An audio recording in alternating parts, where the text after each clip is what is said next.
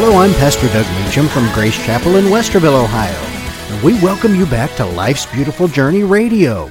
Each week we will be talking about a different part of life, and this week we will be talking about friends. You know, I've heard it said that a true friend is one who walks in when the rest of the world walks out. You know, and we can probably all attest to that sometime in our lives over the years. You know, and I decided that I'm not going to name names during this podcast because I know it would uh, be difficult, and I would probably miss a few people, mentioning some friends here and there who have been there for me at some point in my life. But some of my first memories of friends are with kids from the neighborhood, you know, where we would play together and get super creative with how we viewed life. You know, in fact, I even had a playhouse uh, uh, shed kind of thing in the backyard there that we set up like an actual house inside. And I formed a club called Super eight. And I think that's because we were uh, all eight years old at the time. And the neighborhood kids, you know, they were all there and part of the club, and uh, just enjoyed that time. But I also had several friends from our church and school who were some of my best friends, who we would have sleepovers and scouting trips and youth uh, sports events interweaving throughout our young lives there. And, uh, you know, it was uh, amazing how some of those friends are still in my life today at the age of fifty. You know, and then in high school, I started to become very involved in bands, uh, different Christian rock bands, and some of my best friends uh, were in those bands through the years, and even uh, beyond playing shows together and traveling and practicing and doing all those things we did, we would also hang out and see movies or go to concerts together or just eat out, and it was just a great time getting to know those friends. And uh, just as with some of my church and school friends, as I mentioned, I'm still very involved in the lives of many of the bandmates that were in those groups over the decades, and, uh, you know, I've even performed weddings for some of their family members and been involved uh, when there's funerals for loved ones, sadly. And uh, our lives are just intertwined because of that strong friendship we have. When I moved to Nashville, Tennessee, I gained a whole new set of friends who were there to encourage and support me as I was wading through the new experience of living on my own. You know, I wouldn't have been able to make it there without having those with an ear to listen and words that would just either make me laugh or boost my spirit when things didn't seem to go my way. A little later on in life then, I also appreciated the honesty from close friends over the years. I can remember, in fact, having lunch with a friend one time who was very involved in the music business uh, with some of the major players there in the music scene. And uh, we had some lunch, and he could tell I was struggling with being in between what were the early years of my being in music, where I constantly pursued trying to get a record contract, and then what was now my current situation at that time, uh, where I was actually in my early forties, and how that looked.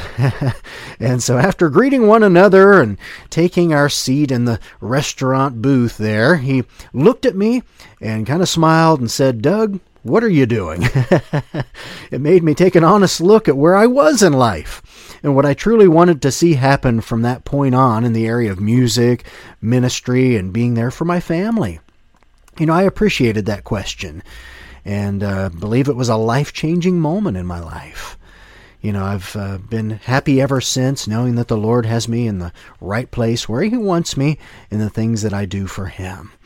And over the years, uh, one of my best friends, or set of friends, I guess you would say, have been my parents. And since I grew up as an only child, even though I had a brother who had passed away at birth, you know, I formed a bond with them that ultimately has become a tight friendship.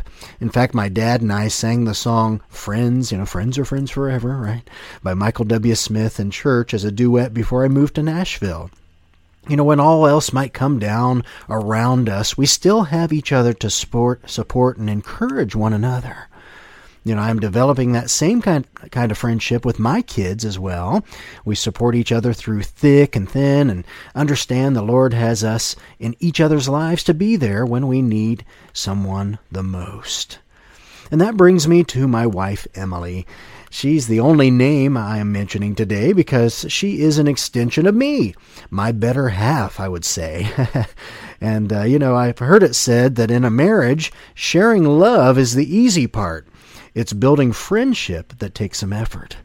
And after twenty-six years of marriage, we certainly have shared our ups and downs together.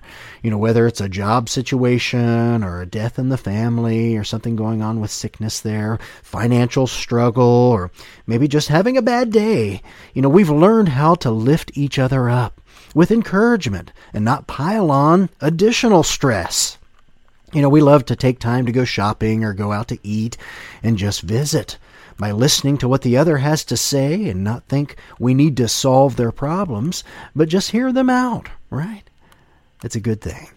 You know, Proverbs eighteen twenty-four says, "One who has unreliable friends soon comes to ruin, but there is a friend who sticks closer than a brother."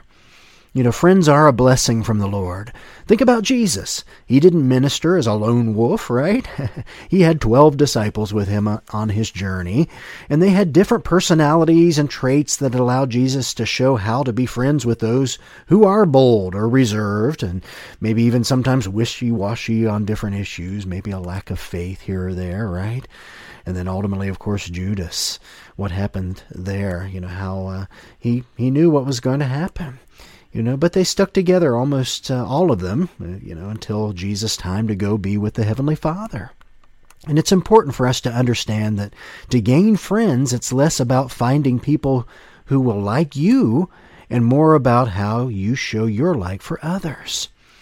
Um, business speaker Zig Ziglar, I don't know if you ever heard him, but he's a great speaker. And once he said, if you go looking for a friend, you're going to find they're very scarce.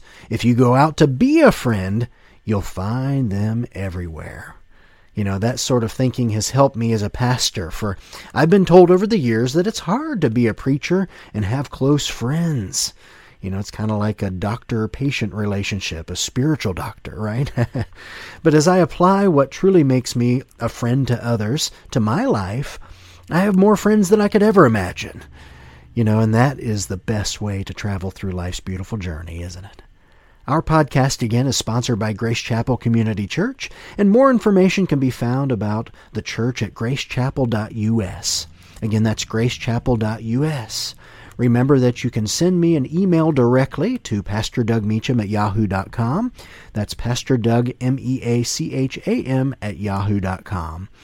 Remember, next week is actually our finale for Season three, and uh, we look forward to having you join us then. So won't you join us again for Life's Beautiful Journey?